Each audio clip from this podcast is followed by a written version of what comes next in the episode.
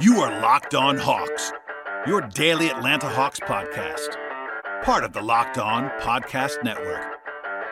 Your team every day.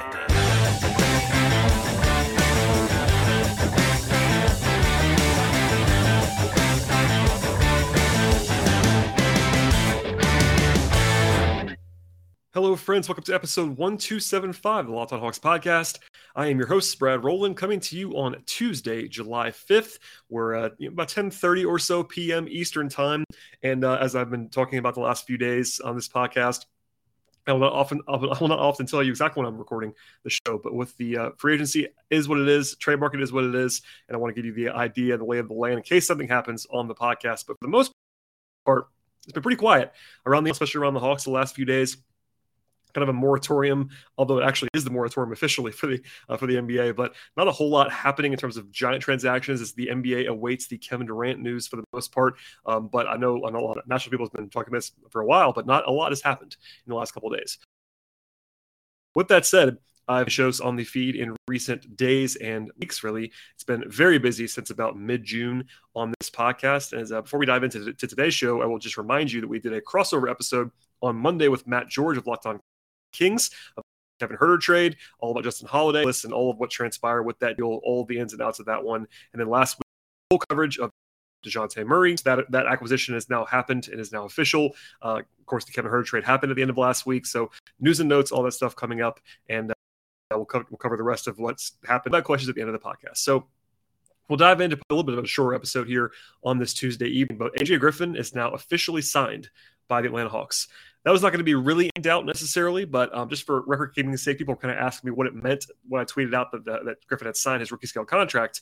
And basically, first round picks are slotted in at a specific draft salary uh, for that for their draft slot. So with Griffin being the pick that he was, middle of the first round, he's actually going to make about three and a half million dollars for his rookie season, and then next year about $3.7 million in year for Griffin. Then at all first round picks setups are basically it's two guaranteed years, then two option year in year four before he did he actually hit free agency at the end of that if you were to finish that contract in 2026.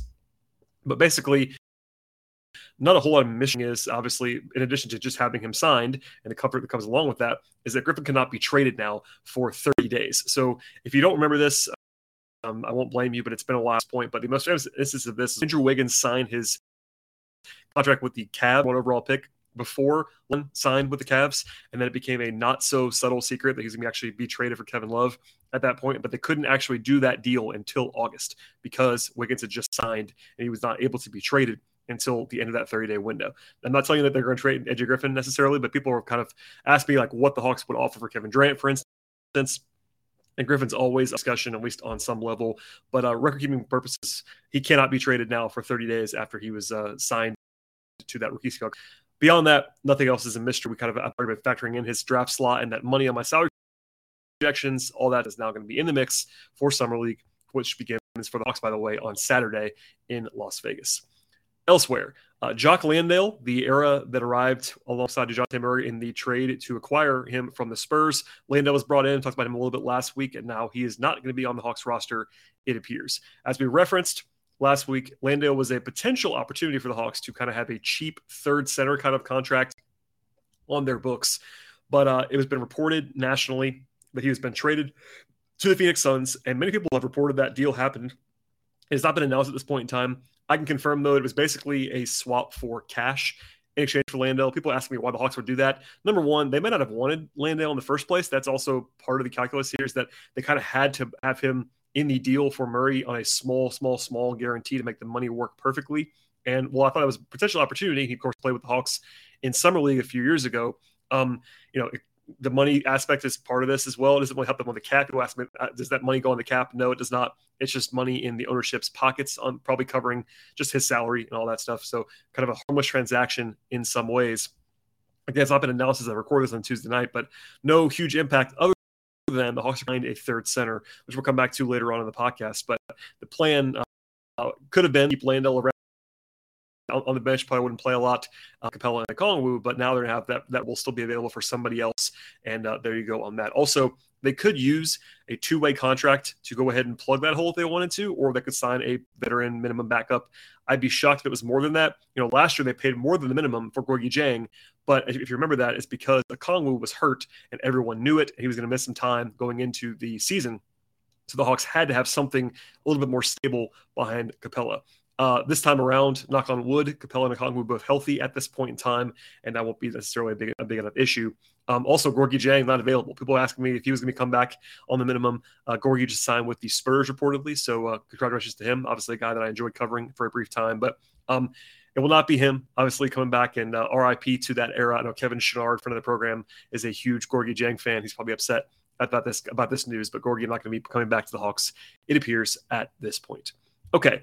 Um, from there, the other big news on July 4th, actually, uh, a rare piece of news on July 4th is that Adrian Wojnarowski reported that Mike Longabardi, I believe is what you say his name. I'm not sure 100%, so my apologies on that at this point in time, will be added as an assistant coach the Hawks with Joe Prunty being promoted assistant job. Uh, the Prunty news not not a huge surprise. He is the most veteran assistant on the Hawks roster. Of course, came in last year after Melvin Hunt and Marlon Garnett left in the wake of the changeover from Lloyd Pierce to Nate McMillan. So Prunty is a veteran. Has been with Nate before. Older guy. It's kind of the archetypal uh, number one assistant kind of guy. So not, not a huge surprise there. But Longabardi has previous stops with Houston and Boston and Phoenix, Cleveland, Washington, and Sacramento. Been an NBA assistant for like 20 years at this point in time. Also was on two championship teams, 2008 Celtics and 2016 Cavs, alongside, of course, LeBron and Ty Lue on that team. 49 years old, been in the league for a long time. Uh, he's known for his defensive work for the most part, his game planning stuff. I will not ever claim to tell you anything about assistant coaches that I don't know personally. Um, just passing along whatever I can hear and what, what I was sort of collect at this point in time. And basically, I will say this most people, and this includes me a lot of the time, know a lot about assistant coaches. Um, there are guys once they get able to get direct intel on those guys and kind of talk to them, learn about what they do, what their roles are, et cetera, get, gather league intel. But if you have uh, someone who's like has just, just, a huge opinion on Michael Michael Longabardi, he probably doesn't know that much about Michael Longabardi, uh, obviously. So I think it's important to keep in mind that uh, it's an assistant coaching hire. He's well respected, and what I can gather, he's a assistant coach. Um, this staff, I think, was a little bit under in terms of what you would want last year in terms of just overall heft and craft under McMillan. So we'll see what happens in the future. The Chris Jent loss was a real one in my mind, not like an earth shattering loss, but still something, you know, he took the number one assistant job with the Lakers. That's a pretty big job and, and you're losing that guy. But Longabardi is an established guy for sure. Um, some people necessarily did not love him in Cleveland. I've heard a few a few different times, but it seems to be valued by a lot of a lot of veteran head coaches. So not a huge surprise that Nate went in this direction. But I do think that uh, he's someone to keep an eye on. People asking about the offense because Jent has an offensive pedigree and Longabardi is a defensive pedigree coach. That's a reasonable concern. You know, look, one of the concerns with Nate McMillan when they brought when they brought him back as the sort of taking the interim tag off of him is that Nate is not known for his offensive craft. He's a defensive coach. He's a culture building coach, a veteran guy that just kind of knows, but he's not exactly the most innovative offensive mind. So it would have been a little bit probably better in a vacuum to hire a number one kind of like offensive coordinator type on this roster. But I will say, when you have Trae Young on your roster, you don't necessarily have to have this great scheme guy. Uh, it would be a little bit interesting to see how they run with Trae and Dejounte Murray as those guys play together for the first time. But I think that it's not a huge concern. And ultimately, the Hawks defense has been their problem for really the entire Trae Young era for the most part, especially the last, especially last year when they were so so bad defensively. So maybe Longabardi has some ideas to implement alongside McMillan and everybody else on the staff. But uh, we'll see, and that's at least the name that's now out there. And if the Hawks want to, they can just kind of run it back with that same group plus Longabardi in place of Chris Jent if they'd like to do that, or they can go with somebody else if they want to do that as well. Okay, before we get to a break, I want to tell you about our sponsors on today's podcast.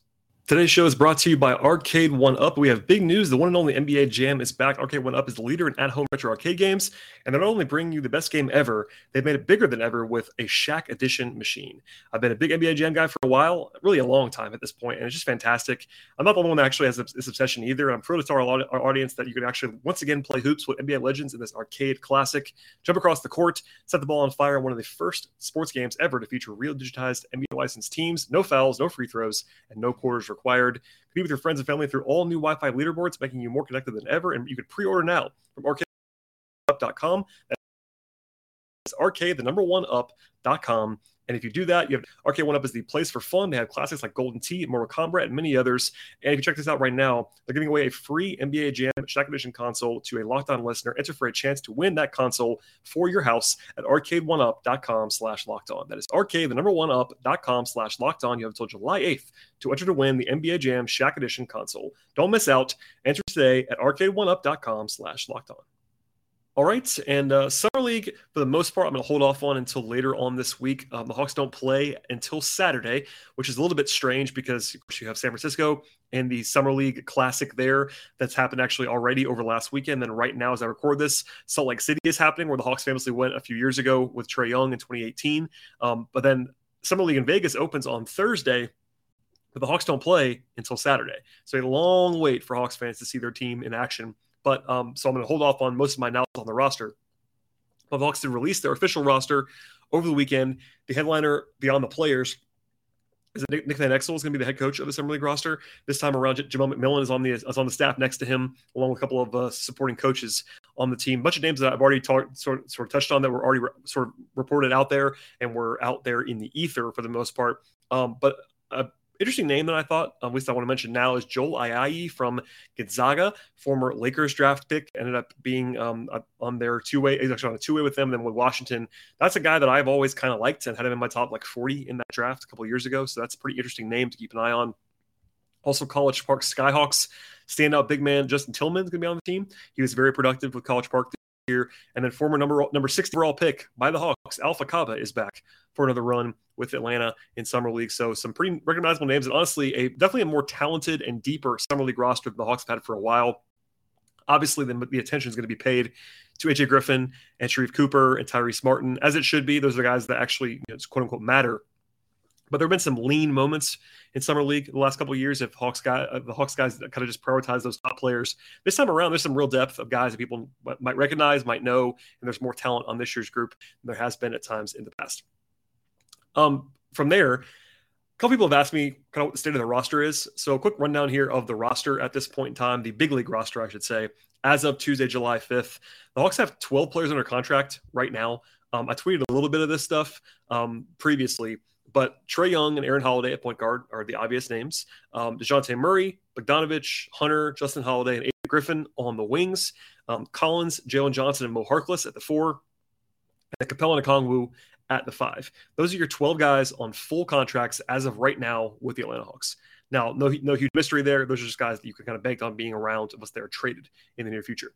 Then they have Chaundee Brown on a two-way contract. Shawnee was brought back last year on a multi-year on a multi-year two-way. He'll be back. Uh, he's obviously a plug-and-play kind of supporting forward type. Give him some minutes last year, etc. A guy that I like. I actually like that signing quite a bit for a two-way contract. Then you have Tyrese Martin, who is his team's second round pick from this year. He is not signed right now, but all signs point to him either being on a two way deal or on a league minimum contract. That's usually what happens with, with second rounds at this at this day and age. So keep, that's kind of the options there. Sharife Cooper is uh, also probably going to be back. As of right now, though, he's a restricted free agent. So that's, uh, I'm not going to go through all the details again on that. I've talked about it a few times in the, few, in the past. But I do think that Cooper is going to be back on the roster in some form, either on a two way or back on a real contract. We'll see on that. Uh, Skylar Mays is unrestricted at this point in time, is no longer like a member of the Hawks organization. He can be re signed by the Hawks, no question, but uh, they have no control over where he goes. That's important to keep in mind as well. I saw some people kind of like penciling him in, and they don't have control over Skylar Mays anymore at this point. Also, DeAndre Hunter is extension from his rookie deal, and that could happen anytime between now and October. There's no rush on that. Um, I will say, just as a point of reference, whatever happens with, with Hunter on an extension does not actually impact the cap for this year. That's a future facing move beginning for next year, as Trae Young's was last year. It did not affect the cap from last year, and now it kicks in for next season, I guess, upcoming season, as we are now. So from here, the Hawks have 15 roster spots to play with once the season actually starts. They can carry up to 20 guys on the training camp roster, but when the lights come on in October, they have to have 15 guys or less, and really 14 or 15 guys because it cannot be less than 14 guys on full contracts by opening night. So in theory, if all they wanted to do was have the 12 guys they have now, plus Sharife Cooper and Tyrese Martin, they could have 14 guys. That's 14. Now they'd have an open two-way slot. If they wanted to use that on somebody else, they could, but they could right now just be done for the offseason. That's possible. Now, is it likely? Probably not, but they certainly could roll into the season with those 14 guys plus Sean D- and that would be the end of that. Um, in my mind, some other potential needs. For one thing, I mentioned this before, but another center would probably be a pretty logical addition for the Hawks right now. Um, it would kind of surprise me if they did not have another guy um, at center. Uh, we saw Gorgui be that guy last year. They, in previous years, they've had some de- some depth pieces beyond that. Could be a two way, could be a minimum guy, but they probably won't spend more than the minimum, but be out of character for Schlenk and the organization to not have a third center option. So keep that in mind along the way here. I think also you can't have too many wings at this point, so they can find somebody else who can really shoot on the wing. That'd be a good idea to find and kind of bring in for some depth because, as a reminder, Bogdanovic is going to have um, a delayed arrival to training camp potentially. And he's already recovering from uh, issues with his knee, so I, said this before in the wake of the Huerter trade, but Bogey is very important to this roster. He is by far their best wing shooter at this point, and obviously a guy they really need on offense and just for spacing issues and all that stuff. So nobody that can, they can sign for the minimum would but having someone else that can shoot the ball sense as an addition to the roster. And then, of course, they could still make trades. Um, the John Collins chatter is still out there for the most part, and it seems more likely that he won't be moved now than it was a week or two ago. He's definitely still available, and we'll see if the floodgates start to open when the moratorium ends on July 6th, or maybe when Kevin Durant is traded and deals start happening around the league. But um, they're not hanging up the phone on John Collins just yet. Um, we'll see what happens there, but stuff is uh, certainly up in the air at this point in time. From there, um, the salary stuff I've talked about a lot in recent days. I'm going to do one more refresher here to sort of uh, in this down period without a ton of transactions. But as a reminder, the Hawks have those 12 guys that I mentioned before under contract for about $148.6 million. The luxury tax line is a shade over 150 at this point in time. So technically speaking, the Hawks are quote unquote under the tax right now. But as I said before, the Hawks have to have at least 14 guys on their roster. So when you put in even the minimum slots for those two players, they go over the they go over the tax. So they are slightly over at this point in time. And without going crazy into the details, it doesn't make a ton of sense to be slightly over, even as someone who's not really care about the luxury tax. There's such a huge windfall for staying under the tax when you get revenue sharing from other teams that are going over the tax that teams don't generally do into the tax. You're either going really into the tax or you're not going into the tax, generally speaking. So if the Hawks are in this range, they'll probably duck, probably duck under, and they probably should, just logically speaking. But alas, we will see how that goes.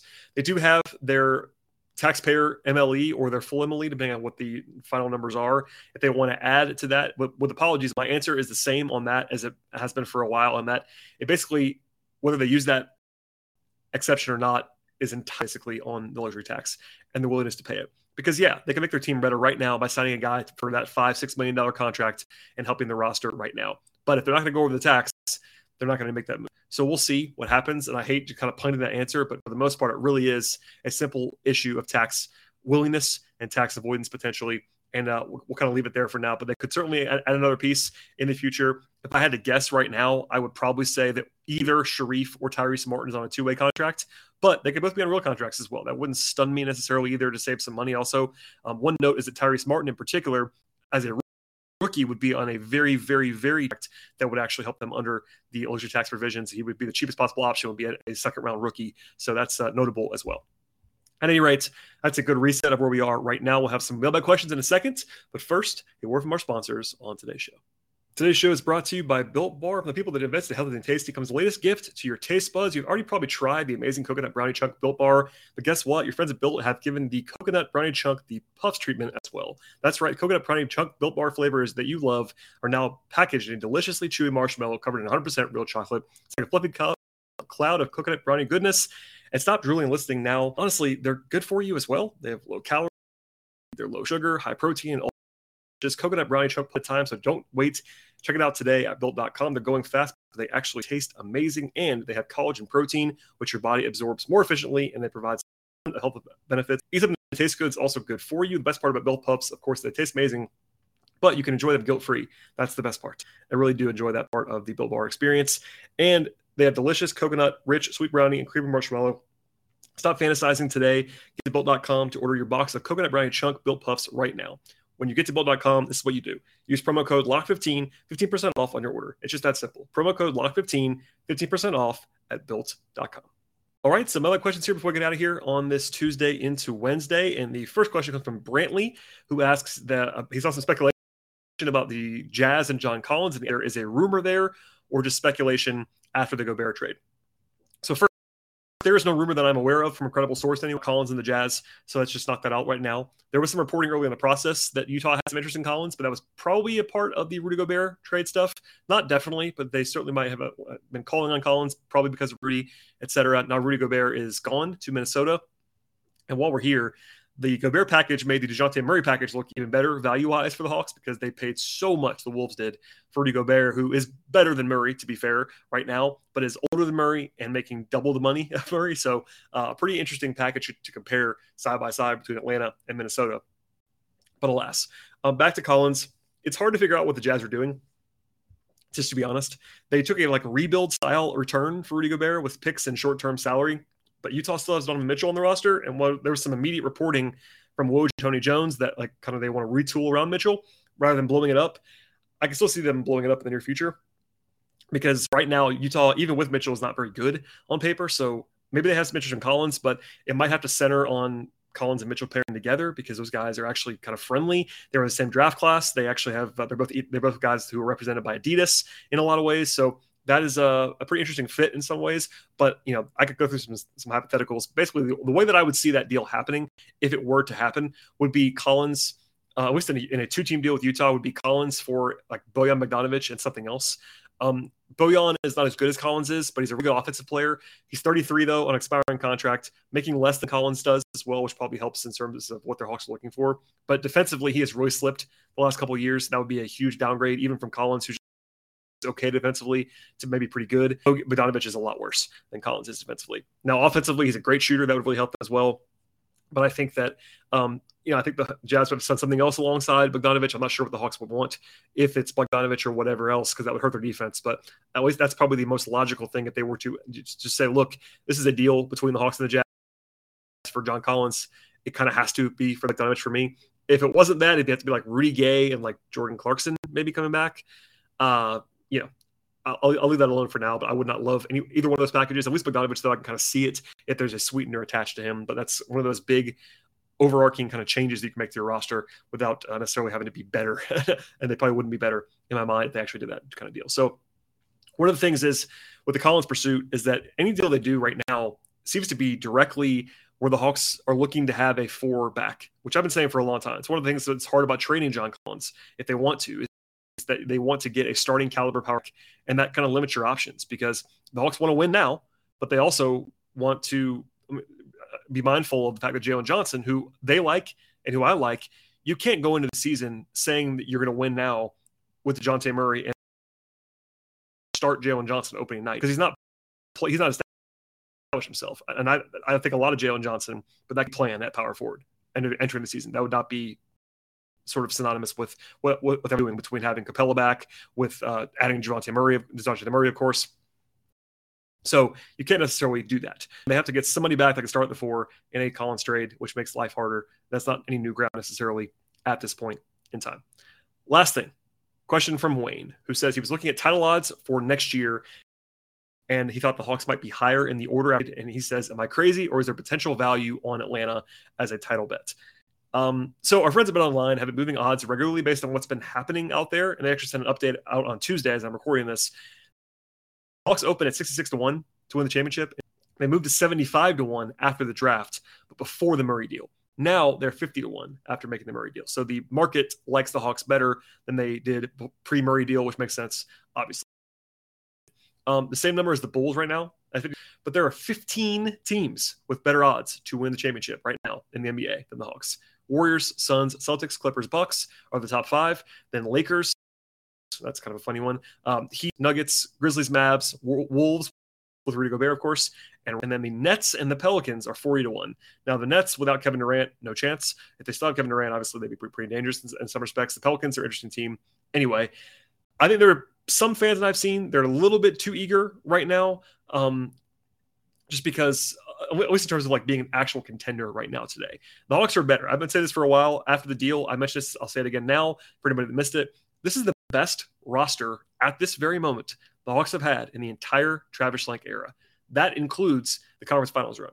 Now, on paper and in practice, not the same thing, but on paper, this is their most talented roster they've had.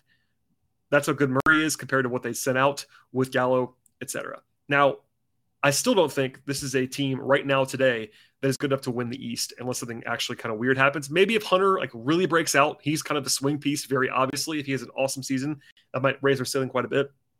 Or if Murray is just incredibly awesome with Trae or whatever. But 50 to 1 is kind of a reasonable number, I think, right now in terms of like actual win actually winning the title. I do think though that there are some teams that the Hawks are uh, at least as good as or better than that, that, that, are actually ahead of them. So I think I'd have the Hawks a little bit higher in the pecking order. To be fair, and I think that once the win, like those win totals come out, like over unders and stuff like that, the Hawks are going to have some value on their overs this year, I would imagine. Um, I think this is a team that's going to win, win, a lot of games this year, especially with their uh, newfound second unit strength with Murray coming back to sort of back up Trae in addition to playing alongside him. And I think that, for instance, I'd have the Hawks for more wins than the Bulls and the Nets right now. You know, they have similar projections. I think, you know, pending KD decision, of course. And I think Atlanta might be as good as Toronto next year as well. Like that's a team that's like right there on the periphery. Clearly, the Hawks have some decisions to make still with John Collins or whatever the rest of the roster looks like. But I think this is a team that certainly can and should be better than it was last year. Um, they can certainly challenge what they were a couple years ago. The East is better now than it was two years ago when the Hawks made that run. That's also important to note. Like the Hawks beat the number four seed New York Knicks two years ago. That Knicks team would not sniff the top four in the East right now. So the landscape is different for sure. And like, for instance, like Philly has uh, is an interesting team. Obviously, the Hawks beat them in that playoff series, but they're different now with James Harden, PJ Tucker on the roster now, etc. Boston's a lot better than they used to be. Milwaukee's still right there. Miami just beat the Hawks soundly in a playoff series. Um, you know, it's also kind of a, kind of a swing team, but the Hawks are going to have some challenges. They did pre-Murray trade and that sort of. I think it's a reasonable projection right now, fifty to one or so. I think that it might rise if they were to make another big move, but uh, I think it's like not insulting, but also the Hawks probably could be a little bit lower potentially. And I, will be looking out for for Trae Young MVP odds in the future. That's for sure. I think that's kind of a sleeper candidacy because if the Hawks do have a top four record, Trae might be a pretty sleep. The numbers are going to be there always for him, and he's going to be a monster as he was already this year. And I'm also looking forward to Eastern Conference odds because that's actually even more intriguing to see where the Hawks stack up and all that stuff. But we'll get more of that coming up in the future, I promise. Hopefully, that is a sort of a tidy, shorter episode of the podcast. Mailbag questions, news, etc. We're going to have more summer league coverage. I have, I have a AJ Griffin podcast that I've recorded. It's going to run this week, I promise, at some point. And then uh, maybe some, some, some preview content. And then after every game or so, I'll be recording live from Vegas about Summer League stuff. So please stay tuned. Please subscribe to the podcast via platforms of your choice. But Apple Podcasts is an option, Spotify, Stitcher, Podbean, uh, any of those places, and also YouTube on the video side. Um, subscribe and review and comment all that stuff on all those platforms as well. I really appreciate the support. Follow me Twitter at BT Rowland. Follow the show on Twitter at Locked On Hawk. We'll see you later on this week.